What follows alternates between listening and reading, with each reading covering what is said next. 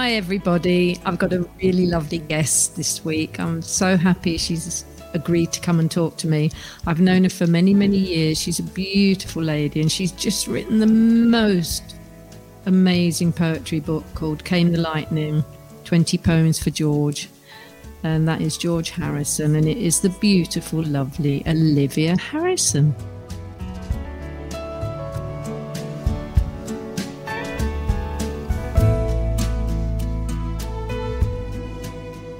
Olivia, hello. How are you? Hello. I'm very well. This is very nice. Thank you. I love seeing you and, and talking to you this oh. very warm afternoon. Yeah, it's very warm, isn't it? My goodness. It's going to get warmer, so get ready. but you've got caves there, haven't you? You can go in, into your Yeah, they're they're nice and cool. Are they are they cool? Are they, are they natural caves? No, they're Victorian folly. Oh, that's right. I remember um, you and George very, telling me about that years ago. Very eccentric Victorian uh, gentleman was fascinated with the blue grottos of Capri. So um, he he built his own. That is, I mean, like you do, right? you do. They did. Victorians did what they wanted. I know. What was his name? He had an amazing name, didn't he? It was it was Sir Frank Crisp. That's right. I remember you um, telling me the story years ago, but I never got to see the caves. Really? Well, get out here. Oh, well, we will. Time. Okay. I'd love to see them. I, there's a picture of them in the book, isn't there? There You're is Beautiful, beautiful. I have to say, this book, which we will talk about in depth, Olivia's written this amazing, amazing book of poems for George that is so, I mean, amazing. And there's pictures of the cave in that, but we'll get back to the book in a minute. and it was lovely to see you at the launch last week. Thank you. Thank you for coming. It was, it was thank really you for having us. Great um, support. Um, but I, I wanted to um, I love to find out about people. I mean, I know obviously quite a lot about you because we've known known each other for a few years, haven't we? I was trying to think the first. Can you remember the first time we actually met? My memory is so it must it must have been in the late 70s early 80s i'm thinking because danny was born your son oh, danny that's right that's danny right. was born um, in 1978 in august right Right. And my daughter well, Carly was born in 1978 in December. Right. So right. I must have, we must have met. They were small. They were, yeah. That's right. We had some something to do with childhood kids. Yeah, kids and, and then we didn't young. see each other for many years for many reasons of living in different places and. Yeah, but we do go back quite a while. It's amazing. I know, and then we had lots of nice times when, uh, when George was here, and That's we had right. That's Christmas right. and birthdays and things. Together. Yeah, we had some lovely, and then then when um, Carly and I were out in California. We came out to that's right your lovely house there. That was so you know, like a lot of people in our world, in our business, you you kind of meet people, make friends, and then o- often you don't see each other for many moons, and then it all comes back together, and it's nice. I like it. It's a very nice tribe of people. It is. It really M- mostly. yeah, mostly.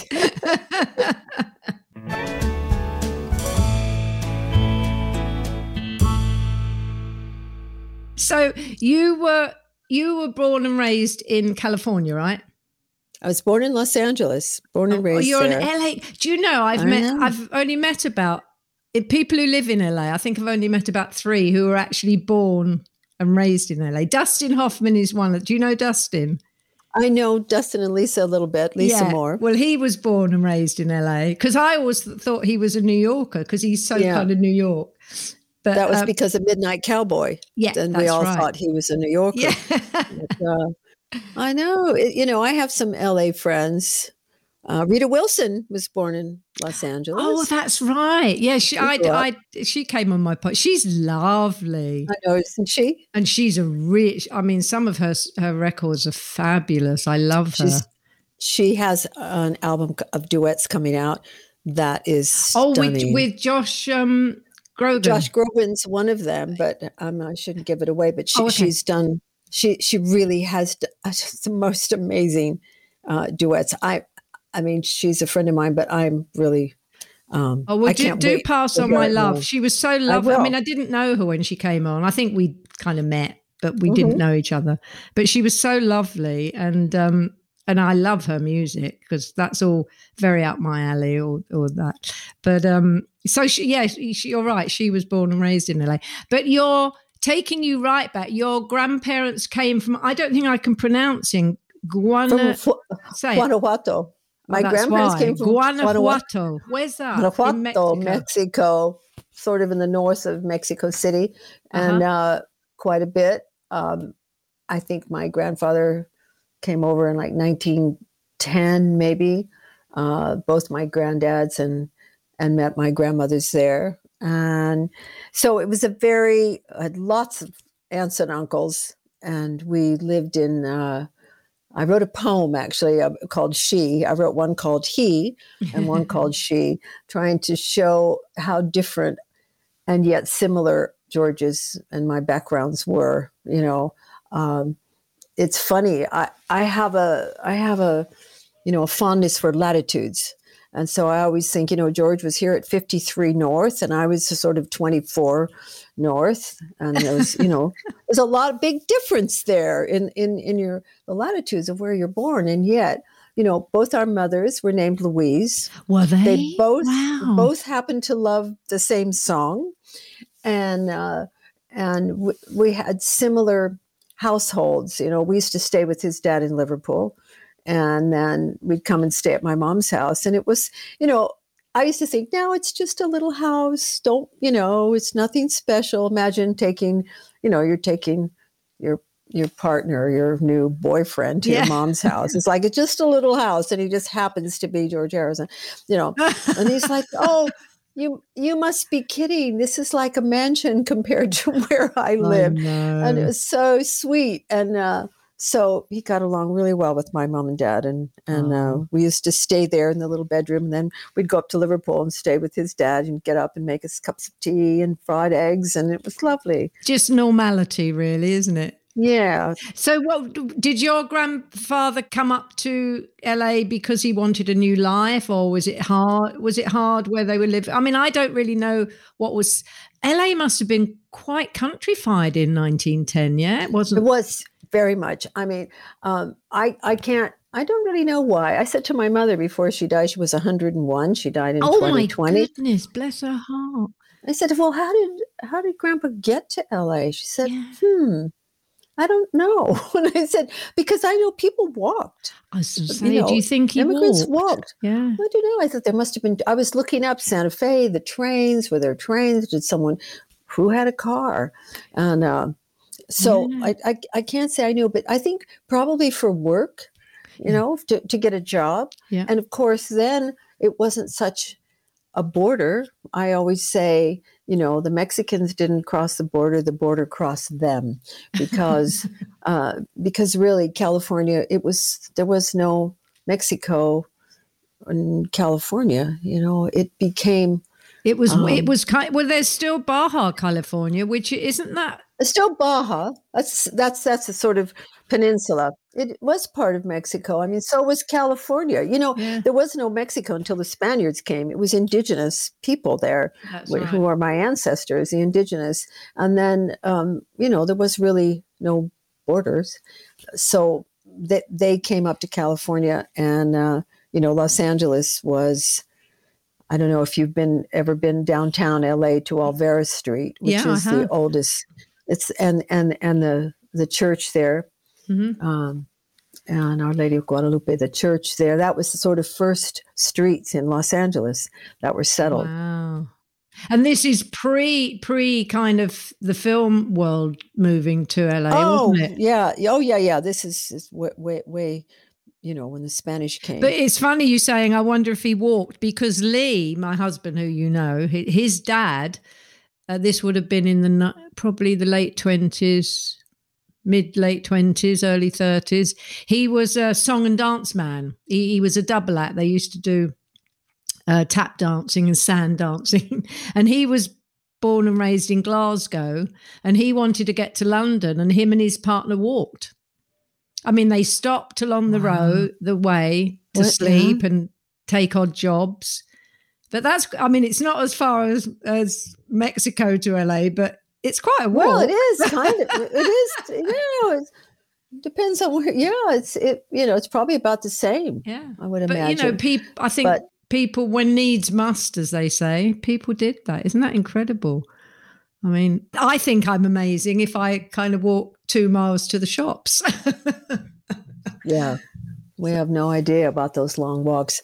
Uh, you know, that was a real uh, dangerous, treacherous journey. It Yeah. still is Yeah. uh, for immigrants and Mexicans trying to come to the United States. Has, has that got any better or not? No, I don't believe it has. Mm. And you know, I in the in the poem I write about, you know, we lived in uh, South Los Angeles, and you know, it was all Hispanics, Mexicans, and uh, you know, my my granddad had roses. We didn't have a lawn. You know, we had lemon trees, avocado trees, and roses, and uh, he grew everything. Yeah. This was, you know, a little Mexico, and then in, in my poem, it says, One day we packed up the Chevy, moved west to a town where all the girls' names had exotic new sounds. Sandy, Becky, Jerry, Harriet, and Chris. Mucho gusto, Olivia, Trinidad, Arias. So that was me moving into this neighborhood where Jerry, Sandy, Becky, Harriet, and Chris. And what's your name? Olivia Trinidad. so um, that was the first time I started to think, oh, And was that difficult for you? Was that, or was it exciting, scary? A bit of both, I would think. a bit of both but i had i it took me until i moved to england Mhm. i didn't really realize that i was feeling any kind of discrimination and i came to england and uh, you know you know george was really interested in formula one Mhm. and so all the drivers they were brazilian and Yeah. swiss and irish and scottish and french and spanish and so everyone was together. Nobody had there wasn't a hint of any anything about a Being, nationality. being from different places in the world, you were just people. no. And somebody said oh you should meet hector rebaque he's from mexico. And i thought it was just you know i thought oh there's something different here. And then i kind of looked back on it and thought wow. And recently i found that the town I, we moved to which was called hawthorne this Uh-huh. little town nobody really knows when it was incorporated in the early 1900s it was incorporated as a sundown town which What- meant What's that mean? which it meant that people of color had to be off the streets by sundown no. that's right. And I didn't really, I didn't know that. And of course, that was abolished in, I think, the early 30s. But you can't abolish, you can't erase every stain. No, of course not. And and your your parents would have would they My have remembered it? Yeah. Sh- They probably didn't know. I don't think that no one knew of that about Hawthorne. Wow. But, uh, but um, that's why being in a certain part of town, you know, where there were a lot of Mexican families around and nobody thought anything. Uh, but then coming into this other town that was established, you know, as a town like this, uh, there was a, there was a, some sort of pallor that I didn't understand, and it sort of made sense, um, but only years later. wow. That's amazing. That is amazing. It is revelatory. Unbelievable. So you went to school in LA and then what made because you you joined a record company, right? Is that your first job with A and M? No, no. I liked being, I was a secretary. I liked being a secretary. I still am. really, just organizing Well, I feel like I'm a secretary for my family. I mean, I I I, I like organizing. I think I think women Yeah. do that anyway, don't they? Mainly. yeah, they do. Um, I know I, I, I did, uh, um, I was doing a temporary work and I, I went to A&M Records and it was really nice. There were lots of young people there and there was music and it was, Yeah, this was what in the early seventies. yeah I think it was 72. Yeah. That was quite a buzzy, good time. I mean, I was actually, I was, it's uh, funny we didn't meet that. I was in LA then because my first husband was American. So we lived in LA. Oh, So no, actually, I met him in '73. So I lived there between seven. I mean, back and forth to England, depending on what we were doing and work. But between '73 and kind of '80, I, I was back and forth to LA. But the music scene was quite buzzy then, wasn't it? And then the record companies were doing very well, weren't they? Probably too well. yeah. Uh, A&M was, um, you know, a buzzy place. It was bit of a campus going on there. It was fun. And then George's record label, George established a record label in 1974 Mhm. called Dark Horse. Yeah. That was being distributed by A&M Records. And, uh, and they asked me if I would, uh, his manager asked me if I would come and work there. I think I was, I think they, um, I was the girl in the yoga pants, the vegetarian in the yoga pants. So they They thought you'd get thought- on. she'll get on. And uh, and we did. we, you certainly did. You fell in love. That's so lovely. So, so, how long was it before you met him? I mean, you worked with him. He was probably in England, was he? I think yeah, that's right. I think uh, I worked there from like 72 74. I was actually leaving A&M and just the day that I it was really odd, one of those karmic things. The day I was leaving my job, or the day I gave notice to leave, I thought, nah, I'm this I've had enough now. The next day, his manager called me in and said, you know, we really need somebody at this record label, and uh, you'll be the only one there. And George is coming over. And I said, Did you know I quit here? And he said, No, no, I didn't know. And I said, Well, I just let go. And then they're thing. And I said, oh, Okay. So that was a Oh, really nice oh, it was meant to offer and a really nice, yeah. And you know, of course, I love George's music and and uh, and and being in a, a label on my own that was fun. So I yeah, bet. great great people and Ravi Shankar and and uh, Oh, wow. brought an orc. One of the first things was he brought an orchestra over, and uh, so I was immersed deeply in Indian classical music, and How it fabulous. was really great. Wow, that's amazing. What a lovely, but that's almost like karma, isn't it? That you got to meet like that. If you'd have left maybe three weeks before, it might not have happened. That's right. Yeah, that's right. But I believe, I believe in that. What's meant to be. yeah, you can't make those things happen. No. You just can't. No, no. I I often actually say to people when you know sometimes you meet friends and they're like, oh, I really want to meet someone. I'm so desperate, and that's not when you meet somebody. I mean, I met when I met Lee. I'd been on my own for two years, and and I was fine. I had my my daughter Carly was six, but I wasn't really. I mean, I thought it would be nice if I met somebody, but I wasn't really. Mhm. And then we bumped into each other like three times over the period of two weeks in places where neither of us go very often. Funny. And then in the end, I saw him walking along the street and I stopped and said, What are you doing here? He said, I, I, I live in a flat across the road there. And I said, Oh, I'm around the Oh, corner. my I said, Do you want a cup of tea? So I actually did pick him off the stre- streets. He got in my car and came and had a cup of tea. And that was 37 years ago. Oh no, really? Yeah, that was in nine, 1985. So there you go. 1985, 37 years ago. How could that be? I know. I Seems know. like the other That- day. That is too scary. Too scary. I notice on your beautiful book, which we are going to talk about, that that Martin Scorsese writes a beautiful piece at the back and the intro and everything. Um, but you you've worked quite a lot with him on your award-winning documentaries on George and.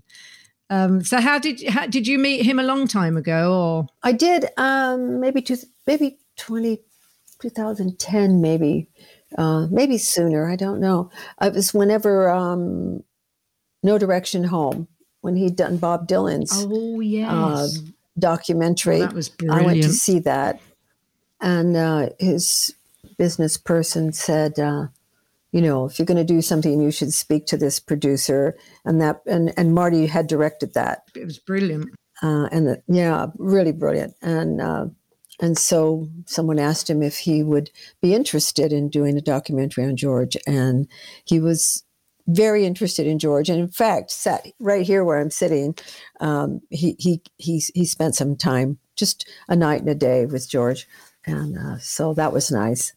But he, you know, Marty's always interested in um, man's search and faith Mhm. and uh, bel belief and and living in the world and overcoming, you know, trying to be the best person you can be and uh, you know men struggle with that if you if you think of mean mean streets and you see harvey keitel in the very opening scene he he's talking to someone and he's saying what's the deal you know i come in here and i do confession and i confess all my sins and then i go out and do them all over again and the shot pulls back and he's talking to jesus on the cross in the church you know and it's like a, a question of faith yeah. and um, uh, so uh, Marty was really interested in that in George in that sense. Uh, and you know the duality. But you had that connection with George, didn't you? Because I mean, I read in a, a little biog of you that you were very into, you know, spiritualism and and you know, trying to find them. Yeah. You know, which I know George was. So that must have been a nice link for you. Were, were you vegetarian and and Oh, I was at that. Yeah, when I met him, I was really practicing. Yeah. you know, um, devoting a lot of time practicing. I was working, but um, you know, I think in life when you when you have your basic understanding, your basic values are the same. mm-hmm. That you know, you have to have that. of course You have to have, and and and and when you, I think, have a, you know, your thing that's most important to you, or you know, you're trying to achieve something outside of yourself, you know, that helps you to transcend things that happen in life and Absolutely. helps you get through things, you know, because if you don't have any desire for the or glimpse of the bigger picture, then everything's a big deal. You're never going to get through life. You're never going to transcend problems and issues. If every little thing, you know, if you see the bigger, you see the bigger scene, you go, oh, that's a storm in a teacup. Let's just keep our eye on the no, you're goal right. here. But I find, I don't know whether you do, but I, I, I mean,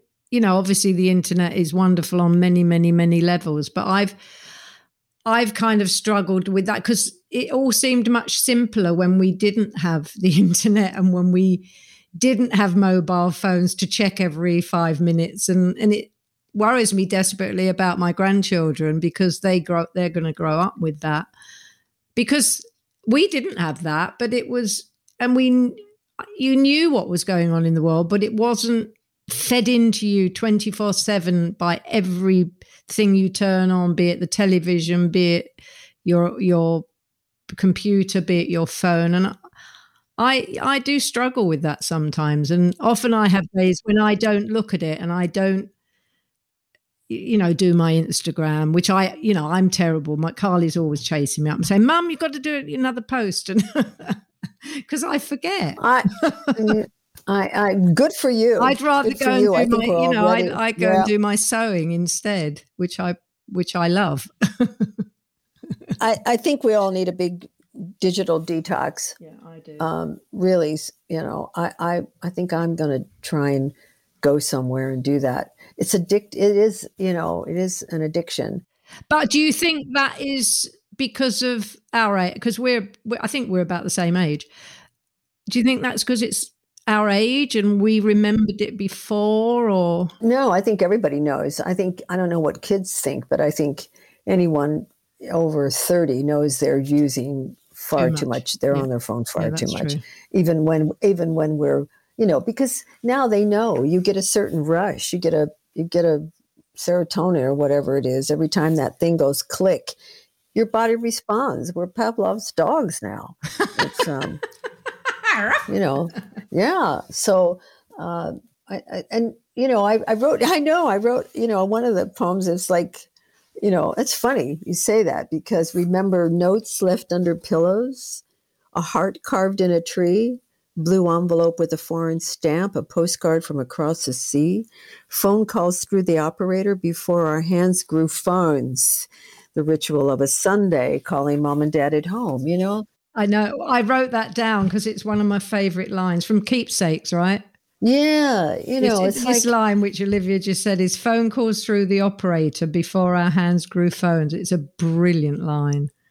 I really related to that. And yet, if I go out, if I forget my phone sometimes, I mean, there's a panic that sets in. Oh, I haven't got my phone. And then I think, well, hold on, I'm only going to the shops. I'll be back in an hour. I mean, I know people will think we're like in the old days, Twiggy. It's like in the old days. I mean, I tr- I came over to Europe, and you'd go to. I mean, this was just me as you know, nineteen year old or whatever. You know, you'd go to the American Express office and leave a note on the board, and then you your friend would come in and say. You'd say, I'm in Amsterdam or I'm in the hotel something, and you'd leave a note there, and somebody would, your friend would find it. And also, and, and yeah, my best friend, Mary, who actually lives half in LA and half in London, we used i mean she was better than me but she i've still got her letters. She used to write me handwritten we'd write letters to each other which is lovely. And that's i know. kind of long forgotten oh. handwritten letters. And she was a beautiful writer. I mean i would reply but i i was not so eloquent as she was. But um but coming round to the your book and this book is so beautiful. It's called came the lightning and 20 poems for george it's well, I have to say it's beautiful. It's funny. It also there's a couple. I uh, you know I read one this morning that really made me cry, but uh, but in the nicest possible sense. Yes, it is yeah. very very. But you write so beautifully. You know because Lee again, my husband has been writing his poetry book for the last couple of years. So oh. I've been working oh. with it. Yeah, and um, so I've been reading his poems a lot because he started writing poems in 1967 and he found them in a drawer oh, when we were moving. My God. And so he, he suddenly thought, oh, I should put these together. And he's been adding to it. So, so suddenly getting your book, um, you know, I, I, I've never been a huge poetry reader, but because of working with Lee. Well, not working with him. Yeah, but being listener. Yeah. I mean, I'm his listener to his poems. Uh, my I, ear is becoming acclimatized to the I, rhythm. I, I actually it's absolutely yeah. gorgeous.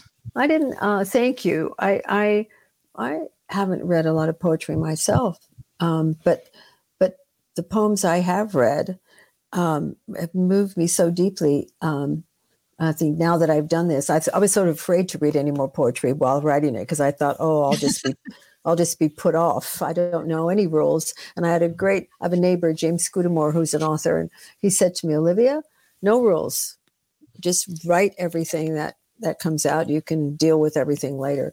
But it's don't, absolutely don't, gorgeous be, because um, you know I, I, I, say that my cadence is difficult. I, I think it is, but it's an emotional cadence.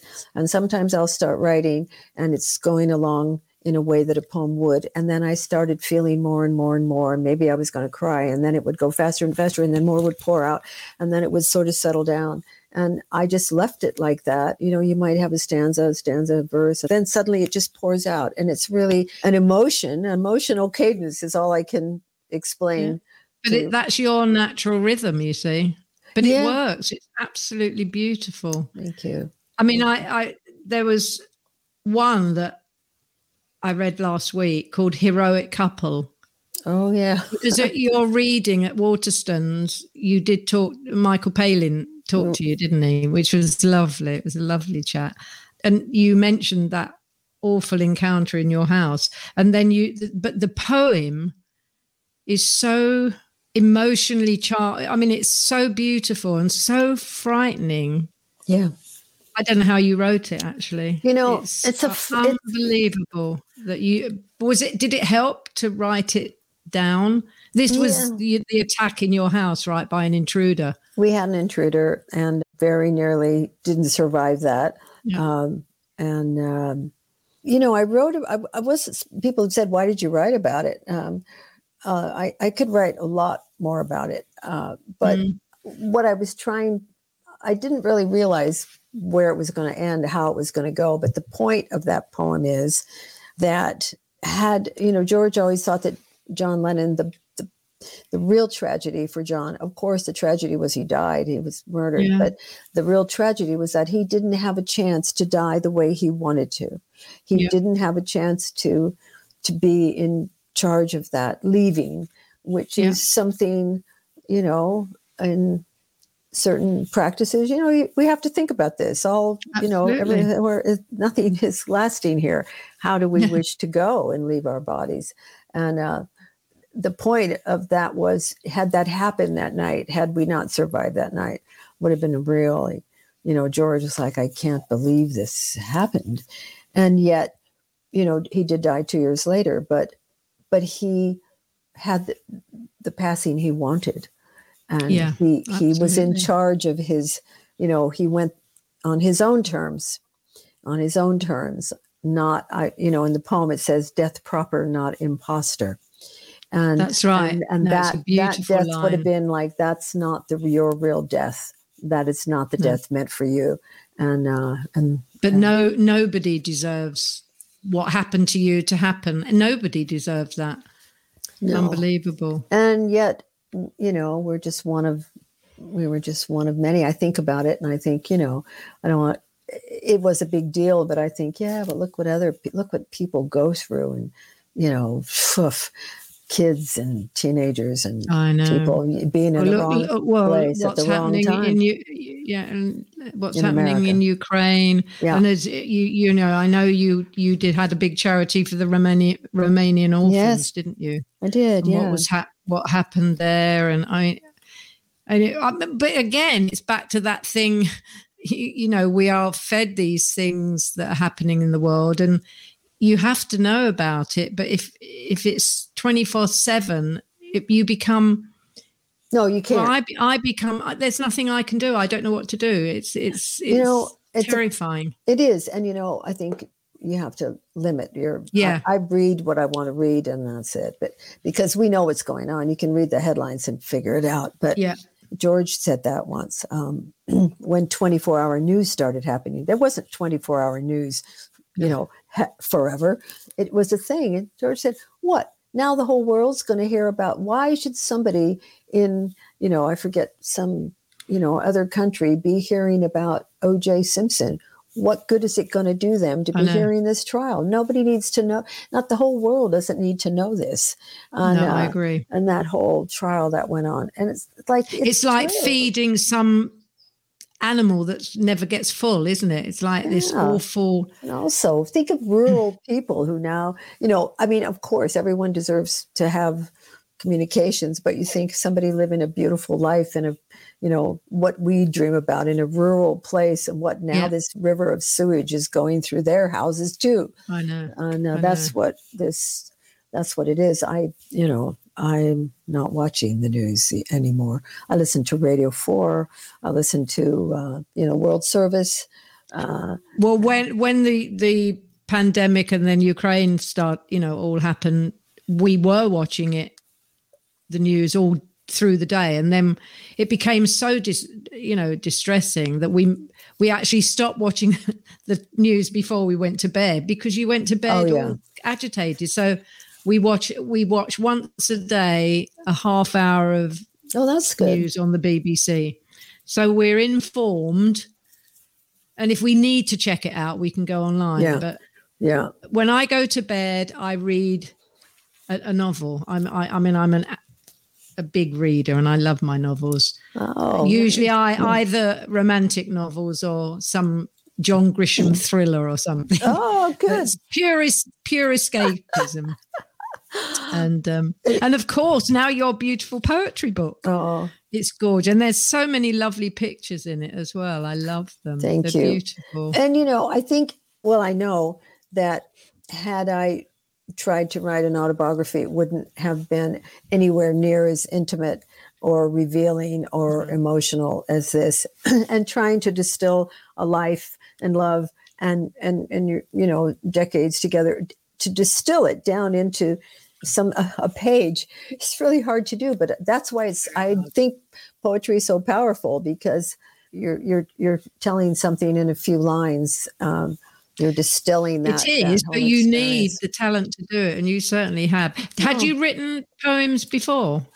no that's the, the odd That's thing amazing. yeah and um, because uh, it, it's so eloquent and so beautifully written. Well, I I had you know when George first died, I wrote some things and I never returned to them. I have to go and find out what I wrote.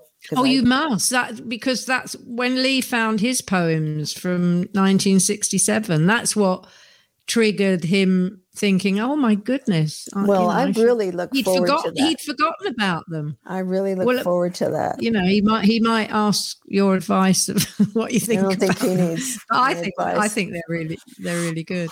But, but um, um, if you want, maybe we could close with one. Yeah, one, I was just going to say, do you, do you want to pick? I mean, I I've written a what few what would down, you like? You tell me. I had another spring. I thought was beautiful. It's well, your book. You pick one. um, yeah. Well, okay. Maybe I could read South. I, I like this on, one. Okay, it's called South. As I said, I'm very fascinated with latitudes and and uh, um, people make fun of me. My friends make fun of me. we caressed in a thermal haze of the south-facing wall where the sun god threw his fire, anointing our tall shadows in the light of the longest day on whitewashed bricks that held the heat of solar rays. Saturn peaches, soft to the touch, left squishy hollows where our fingers brushed. Pricked by wild blackberries that stained our teeth and tongues, solstice brought its magic and a bunch of red grapes hung. Over the doorway, still bitter as the earth began to tilt, then juicy and dark before we surrendered to the fall, and headed for lower latitudes to watch fronds unfurl and humpbacks call. Us to the very edge of the cliff where I stand now, wondering if I should drift down onto the rocks in dark sea to join the sirens in a surprising tragedy, or wait for another sunrise on my face. I hear you say, surely that is a better place. To walk barefoot and pick ice blue calatheas, pink gingers, heliconias as a winter panacea fleeting flavors traded on sticky lips betrayed by a harvest moon. A rush to ripen early meant falling far too soon. The price of summer love, a mirage of golden days, came requital for the endless warmth, an exchange we had to pay. Mm, absolutely gorgeous. That's Thank you. Gorgeous. Thank you. Gorgeous. I'm thinking of that now because it's summertime and all of us in our gardens have our south facing walls where we grow grapes and apricots and oranges. And that, if you put your hands on that wall at the end of the day, the bricks are really hot. Although where, you, I think you were you were in Europe recently, and you you sent me an email saying it's hot. hot. really made me laugh. How hot was it? Were you in the south? I was in Greece. In I was in Greece, and it was oh. hot. Oh but oh um, my goodness! But well, know, I think it's a heat wave everywhere at the moment. It is it? right now, and I think you know yeah. we wait all year, and then we get I know. that wall, and then suddenly you've got like an apricot, and you think, what in England? It's so I'm going to get out there now. Listen, thank you so thank much you. for coming and chatting to me. It's been an absolute joy. Oh, I loved and, hanging um, out with you. It's great. oh, that was so lovely to catch up with Olivia. She's a quite a special woman, an amazing woman actually. And this book of poems is so beautiful. And it's out now, so please get a copy. It's called Came the Lightning 20 Poems for George and it's you should have a box of tissues with you when you read some of them. They're quite emotionally moving. They're beautiful, but it's funny and sweet, and there's some lovely pics as well. Anyway, that was nice, and I'll see you soon. Lots of love. Bye. If this is your first time listening to Tea with Twiggy, please do remember to tell your friends. You can also subscribe for free on your podcast app and listen to all my previous guests. If you want to connect with me, I'd love to hear from you. You can find me on Twitter at Twiggy, or you can find me on Instagram at Twiggy Lawson.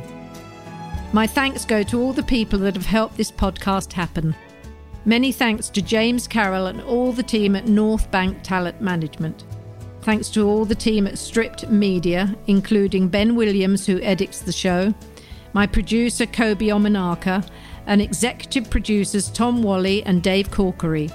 The music you can hear now is my version of Waterloo Sunset by the Kinks.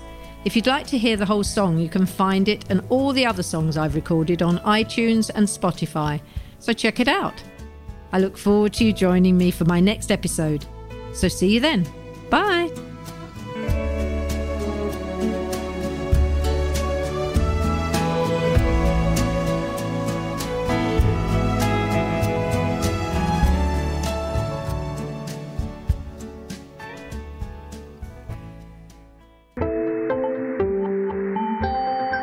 You just heard a stripped media production.